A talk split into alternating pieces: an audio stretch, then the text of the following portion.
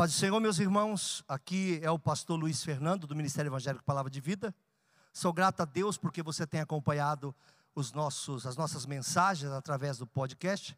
E se você também quiser, nesse momento, contribuir com suas doações de alguma forma, nós temos aqui a conta do Bradesco na agência 0525, conta 80002, dígito 3. Ou no Santander, agência 0174, conta 13002611, dígito 2. E o CNPJ do Ministério é 03 742 978 mil ao contrário 17. Muito obrigado pelo carinho. Deus te abençoe. Fique em paz. Lucas capítulo 23.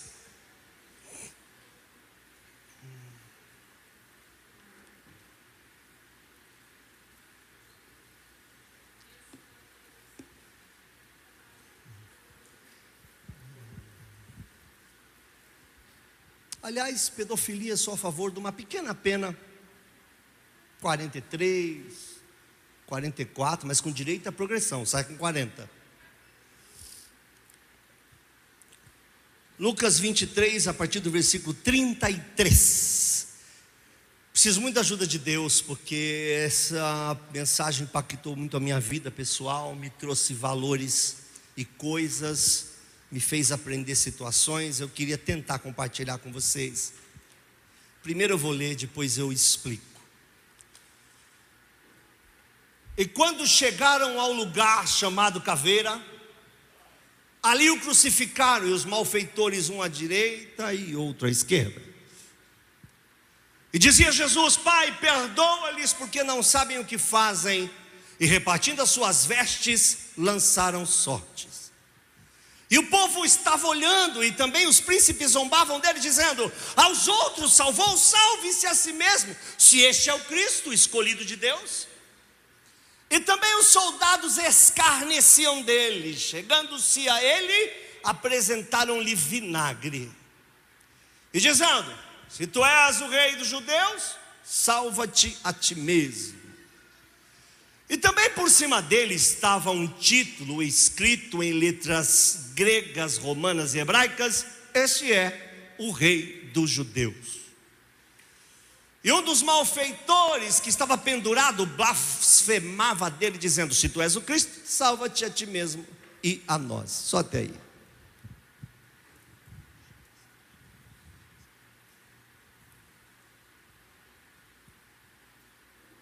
Jesus crucificado trouxe uma ideia equivocada a muitas pessoas. Ele é crucificado, chega um momento difícil, muitas pessoas que andavam com ele ficaram desesperadas, porque na verdade não esperavam que seria assim. A expectativa era uma outra, o sonho era um outro. Imagino que todo mundo tinha um sonho que chegasse na cruz do Calvário, ele desse um chazão lá e começasse a sair poder, ele arrebentasse tudo e dizia: Ei! Não foi assim que aconteceu.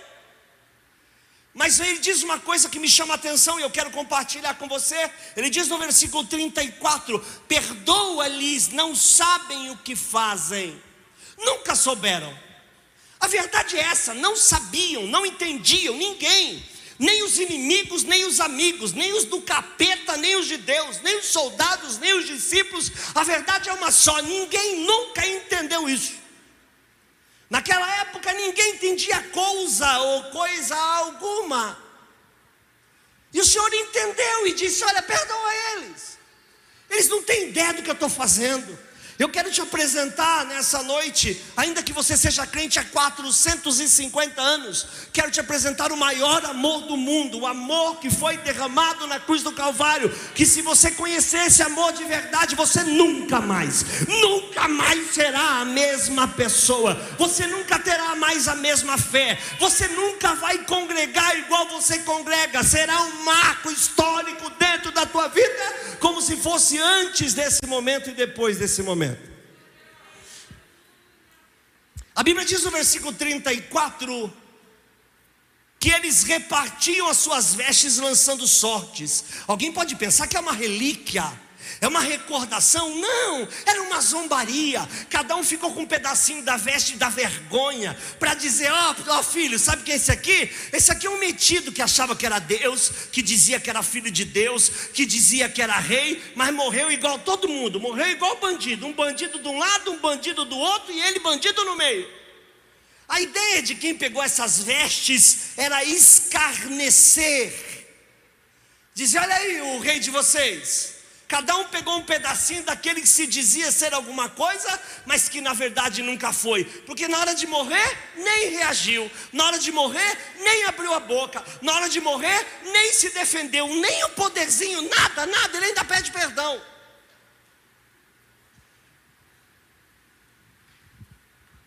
Uma pausa. Tem muita gente que tem guardado um pedacinho das vestes de Jesus até hoje. Porque tem gente que só consegue se relacionar com Cristo morto. Para de olhar para a cruz, meu irmão. A cruz não tem coisa alguma. Ele já ressuscitou e vive à direita de Deus e está vivo andando na igreja do Senhor, sentado à direita do Pai, coordenando todas as coisas. Ele vive. Você só se relaciona com Cristo morto, mas ele já viveu e já te deu vida e abundância para quem acredita nele. Versículo 35. Detesto o versículo 35. O povo estava olhando. Os principais zombavam dele, dizendo uns aos outros: Salve a si mesmo. Imagina a cena: o cara está assim, morrendo, todo escangalhado, espancado. E eles dizendo: Ei, salvou os outros, por que não se salva? Salve a si mesmo. Tu não é o Cristo, esse aqui não é o Cristo, esse aqui não é o Filho de Deus. Tu não está com cara de filho de Deus. Imagina sendo, o cara está morrendo. Se salva aí, irmão. Tudo isso era uma mentira. Três anos e pouco mentindo. Decepcionando todo mundo aí, ó. Tu achava que você era alguma coisa. Você é nada. E zombavam e tiravam sarro. Olha o versículo 36, o que diz. E também os soldados escarneciam dele, chegando-se a apresentar-lhe vinagre. Os soldados começaram a tirar uma onda também. Eu não falei isso, viu, no primeiro turno, mas vou falar agora. É muito engraçado que esses soldados que tiravam sarro dele, a Bíblia diz que lá na frente, quando ele morre e tem aquele poder, eles saíram dando soco nos próprios peitos. Diz, porque eles começaram a dizer: o que, que a gente fez? Esse cara é filho de Deus. E até uma sorte, quem guardou o paninho da vergonha passou a ter um pedaço de Deus guardado na sua casa. Quem tinha um pedacinho daquela roupa para tirar uma onda, passou a ter um relicário, uma relíquia da presença do Deus vivo. Aleluia! Jesus só eles não sabe o que estão fazendo. Que amor é esse? Ah, mas graças a Deus os discípulos, não, os discípulos surgiram tudo. É uma grande mentira falar dos discípulos. Os discípulos também não entenderam porcaria nenhuma. Não entenderam.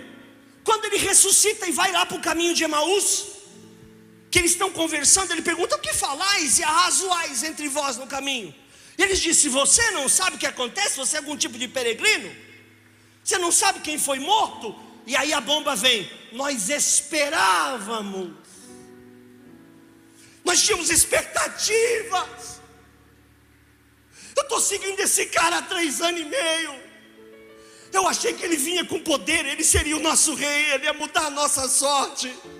As coisas não aconteceram como a gente esperava, por isso nós estamos indo embora. Você está indo embora porque as coisas não são como você queria. Você está desaparecido porque as coisas não tomaram o rumo que você sonhava. As coisas são do jeito que as coisas são. Deus sabe o que está fazendo e vai ser sempre do jeito dele. Não foge, porque o Senhor vai te buscar onde você estiver. É uma geração que não espera nada. Aleluia!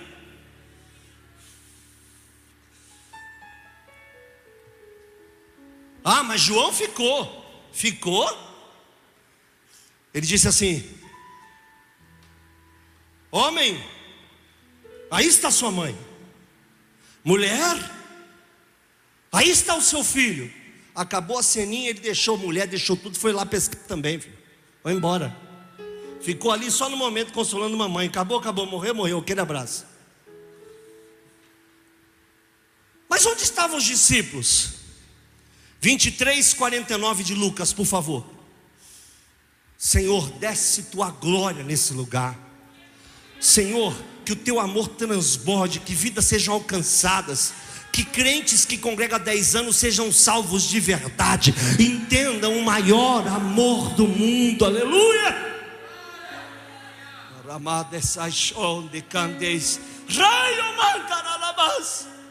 E todos, repita comigo, todos todos os seus conhecidos e suas e as mulheres que haviam seguido ele desde a Galileia estavam de longe vendo as coisas. É crente, mas só é crente de longe, né? Porque as coisas não são do seu jeito.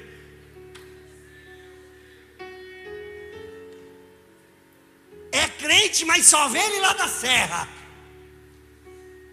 Cristão, mas está sempre afastado. Um dia está perto, um dia está longe, um dia está perto. Por quê? Porque as coisas têm que ser do jeito que ele espera.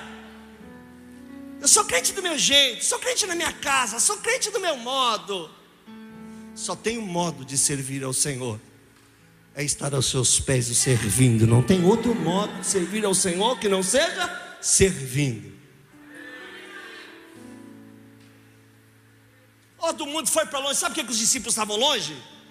Que eles tinham esperança. Falou: quer saber? Ele vai dar dois gritos ali, meu irmão. Vai moer aquela cruz lá, vai cortar aqueles cabos tudo na pancada. Vai dar uma levantada assim, vai dar uma rodada assim e falar: sabe quem sou eu? Todos eles tinham uma expectativa que ele tirasse a mãozinha, que ele descesse e falasse: ó, o rei desse negócio sou eu a partir de agora. Havia ainda um interesse, um, uma inteligência, uma vontadezinha de que isso fosse verdade. E quando isso não aconteceu, eles começaram a ficar dispersos, cada um foi para um lugar, não entenderam, ficaram desesperados. As pessoas se desviam, não são por causa de outras pessoas, isso é mentira. As pessoas se afastam porque suas expectativas a respeito dos outros não são cumpridas. Saí daqui porque eu estava magoada. Saiu daqui porque não é crente. Quem está magoado pede perdão.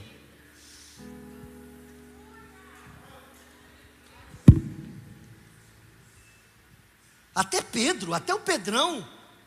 Pedrão que encara tudo, Elias. Pedrão saiu falando palavrão para ninguém reconhecer ele. Ah, tu é um deles. Aí ele falou um palavrão. Oh, mas você fala como eles nem palavrão ajudou, foi embora, saiu correndo, arrancou a roupa, foi pescar, e ele era tão lido e convidou todo mundo, até o João, que era para estar tá cuidando da mãe de Jesus, foi lá pescar também, foi todo mundo embora. Não, não quero esse troço, não. Três anos e meio trabalhando numa expectativa, três anos e meio buscando a Deus.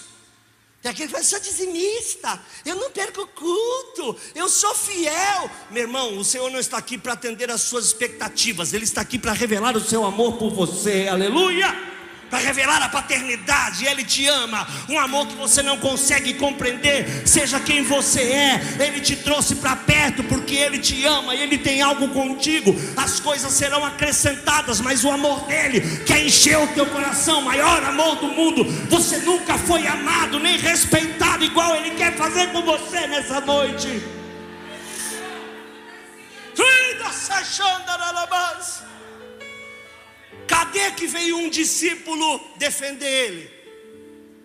Cadê as mulheres que todo mundo fala? Porque uma não levantou a mão e falou: alto lá, alto lá, lava a boca para falar dele. Cadê? Até hoje tem gente que fala mal de crente de igreja e o crente está do lado não tem a moral de levantar e, ô, alto lá. Cadê os seus discípulos? Cadê o Pedrão para dizer, cala a boca aí? Não fala dele. Lava a boca para falar dele. Mas tinha um homem na multidão, um só. Repita comigo, um só. Que entendeu todo o plano, que entendeu o amor, que conhecia a Bíblia como ninguém. E ele começou a pensar: Pastor, o que é que ele pensou? Ele, ele pensou em Isaías 53, 7. Por que, que Jesus ficou calado Irmãos, por que, que Jesus não se defendeu? Olha para mim, vem comigo, está escrito ali, mas eu quero olhar com vocês. Ele foi oprimido. mas não abriu a sua boca.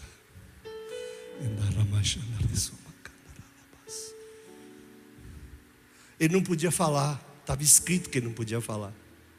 A ordem é que ele não falasse.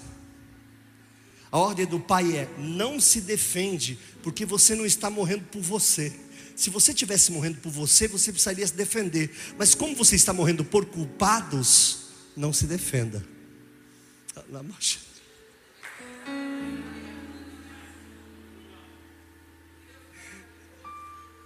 Ele não abriu a sua boca. Como um cordeiro foi levado ao matadouro, como uma ovelha muda perante os seus tosqueadores. Ele não abriu a boca. Pedro estava lá pensando: por que, que ele não fala nada? Pedro, não posso falar. Por que, que ele não diz nada? É porque eu não posso. Eu sou inocente, mas eu morro por culpados. Eu assumo a culpa de todos eles. Se eu me defender, não é sacrifício. Eu quero é morrer inocente para que você que é culpado tenha vida e abundância, seja perdoado, seja livre. O nome disso é amor. O nome disso é o maior amor do mundo.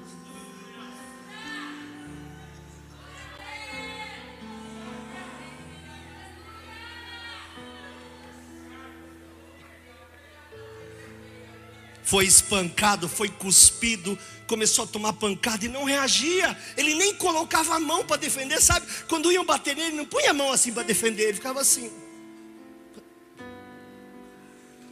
Mas tinha um cara no meio da multidão que sabia o porquê. Tinha um cara na multidão que entendeu. Isaías 53, versículo 7. Desculpa, versículo 5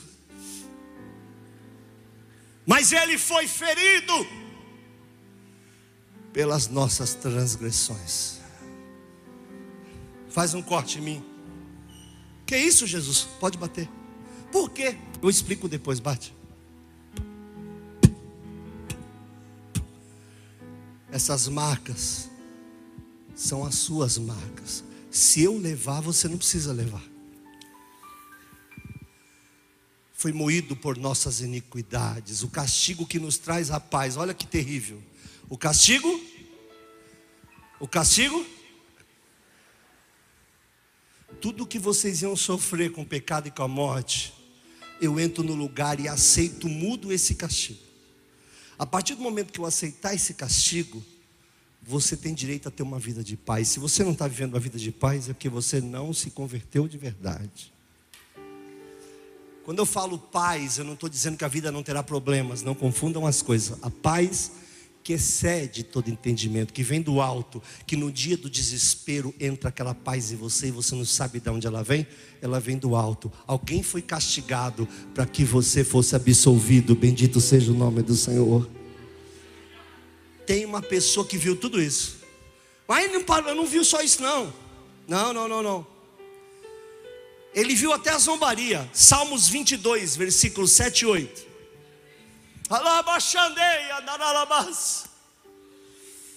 Vamos, vamos entrar na Bíblia junto, vamos? Vamos sair um pouco da gente mesmo. Topa, meus irmãos, vamos sair um pouquinho do ambiente igreja, vamos entrar na Bíblia, vamos viver isso com Ele. Todos os que me veem zombam de mim, estendem os lábios, meneiam a cabeça, dizendo: Confiou no Senhor que o livre, livre-o. Não tem prazer nele? Que as pessoas fazem assim com a cabeça, ó. Tu não confiou? Que te livre. Zombado, envergonhado, e ele tendo todo o poder para mudar a situação, ele não aceitou usar o poder apenas porque ele te amava mais do que a vontade, desejo de se justificar. Teve uma pessoa que viu tudo isso lá dentro. Tem, pastor? Tem. Uma pessoa no meio dessa multidão e não é discípulo, hein? Ah, mas ele viu uma coisa também que mudou a vida. Olha que bomba aí. Isaías 53, 12. Preste muita atenção, querido. Quero chorar um bocado com você. Esse texto muda toda uma história. Por favor, muita atenção nesse texto. pelo que lhe darei a parte de muitos. Com os poderosos serão repartidos seu despojo, porquanto derramou a sua alma na morte, e foi contado com transgressores. Quer dizer, foi tido como um ladrão, foi tido como um bandido. Ele foi contado como um igual, como três ladrões naquela cruz. Mas ele levou sobre si o pecado de muitos, e pelos transgressores, pelos transgressores, agora eu quero revelar para vocês o único homem que entendeu esse amor, que entendeu que tudo que ele passou tinha que ter passado, que entendeu o plano da salvação, que entendeu que ele morreu por algo muito maior. Jesus morreu por algo muito maior do que o carro que você está pedindo ou a casa que você está esperando. O amor dele vem para te trazer paz, vem para te trazer vida eterna. A gente vai se ver e ele vai nos servir na mesa, nas bodas do cordeiro, e ele vai chegar e nós o conheceremos como dele somos conhecidos. Haverá esse dia. Isso para mim é maior mistério da Bíblia, repito, maior mistério da Bíblia, repito, maior mistério da Bíblia, porque diz que eu o conhecerei como dele sou conhecido. Ele me conhece desde o princípio, desde antes da fundação dos séculos. Eu imagino que quando eu olhar para ele, eu vou conhecer o passado dele, eu vou conhecer a história dele, eu vou conhecer tudo o que ele passou, eu vou saber de onde ele veio, como são as coisas, toda essa revelação que está dentro dele vai passar para mim poderei dizer para ele: Eu agora também te conheço igualzinho você me conhece.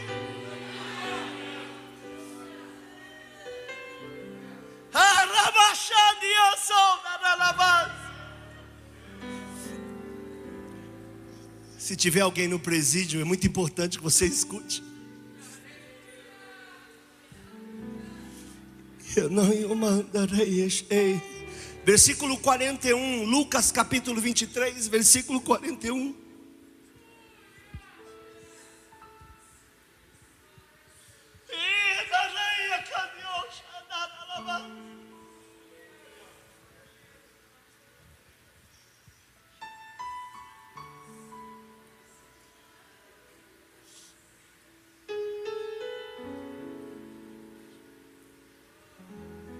Quarenta, por favor, melhor.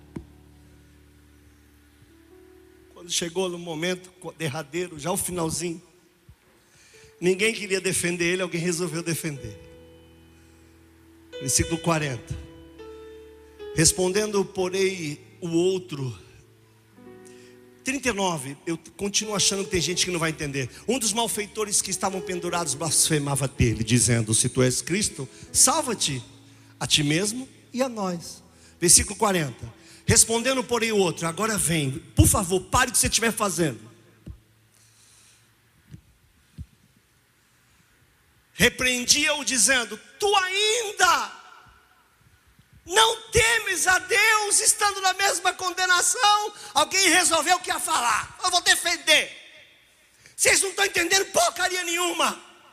Vocês são tudo mestre da Bíblia, mas não conhecem a Bíblia. Vocês andavam com ele anos e não conhecem ele. Ele tinha que passar tudo isso que ele está passando. Então ele solta uma bomba dizendo: Vocês não temem a Deus? Pera aí, está dizendo que ele é Deus? Versículo 41. Nós, na verdade, com justiça, recebemos o que nos foi feito. Nós merecemos cada pancada, a gente merece morrer. Mas esse homem nenhum mal fez. Ele está dizendo para todo mundo: Eu estou defendendo porque ele é inocente. A Bíblia diz que ele viria como ovelha muda ao matadouro. Esse homem não fez coisa nenhuma. Esse homem é Deus. Vocês estão tentando matar a Deus. Vocês não sabem quem é esse cara que está do nosso lado. Eu deveria morrer. O de lá deveria ia morrer, mas esse é santo de Deus, esse é o santo de Israel, esse é Emanuel, esse é Deus conosco. Esse cara veio para cumprir os propósitos do Pai. E aí ele não para, ele não para. Versículo seguinte, ele diz assim: "E disse a Jesus: Senhor, agora chama ele de Senhor. O aceitou como Salvador o aceitou como o Senhor, ele fala: Senhor, lembra-te de mim quando entrares no teu reino. Quem disse para ele que ele ia para um reino? Se nem os discípulos acreditaram. E quem disse para ele que ele que tinha a chave? Quem contou para ele que ele tinha poder para isso? Ele nem sequer pediu para entrar no reino, ele só falou: lembra de mim, sabe por quê? Porque ele não queria morrer só com a lembrança de que ele era um bandido, ele queria que alguém lembrasse bem dele, lembra de mim. Oh, gente, esse cara é Deus, esse cara é Senhor. Vocês acham que vocês mataram ele, vocês são tudo tolo, ele está indo para um reino agora. Quem comanda esse troço é Ele, esse reino, quem comanda é Ele. Ele tem poder de tirar, Ele tem poder de levar. Vocês não sabem o que vocês estão fazendo. Nunca um homem pregou tanto o evangelho igual o ladrão da cruz. Nunca um homem teve tanto entendimento da salvação. Segundo aquele malfeitor, ele falou: Esse aí tem poder. Aí ele fala assim: apenas lembra de mim. Porque o senhor sabe que eu mereço estar aqui, né? Ele não teve coragem de dizer, me leva contigo. Porque às vezes a gente se sente tão indigno, né? Até para tomar uma ceia. Ele não teve coragem de dizer, ei, né? Poxa, tem um lugar para mim no teu voo? Só falou, olha, lembra de mim. E aí vem aquela bomba maravilhosa o maior amor do mundo revelado. Ele está assim, quase morto. Versículo seguinte.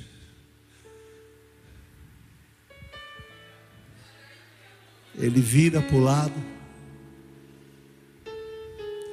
e fala assim: Ó, não é reino, não. não é só reino, não, hein? Ele não disse, hoje eu vou te lembrar, vou lembrar de você quando eu chegar lá. Ele também não disse assim, Fê.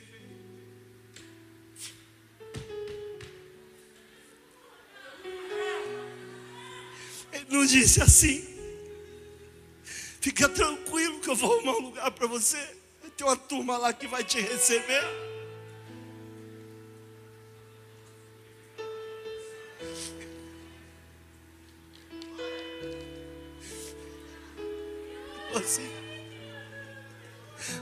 Hoje, você vai estar comigo. Hoje eu vou te apresentar um lugar. Antes de eu fazer tudo que eu tenho que fazer para o meu pai, eu vou te levar para passear no lugar. Eu não vou te levar para o meu lugar, eu vou te levar para mim. Eu sou o caminho.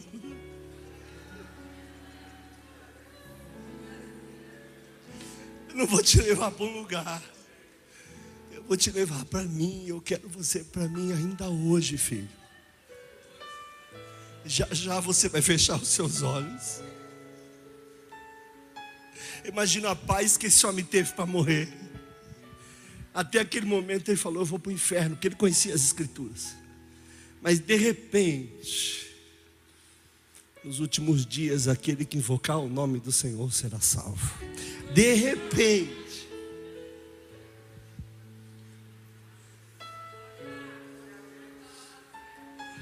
os irmãos dele não defenderam ele. Mamãe dele não defendeu ele. Os discípulos dele foram para longe. Os mestres da lei zombaram. E o ladrão o reconheceu. Não tem motivo nenhum para você não participar dessa ceia, viu? Acho que eu não consigo mais falar. Falar hoje, ainda hoje, hoje, você vai estar comigo. Não é no meu lugar, é comigo no paraíso. Você pode por um momento esquecer onde você está e apenas glorificar o maior amor do mundo.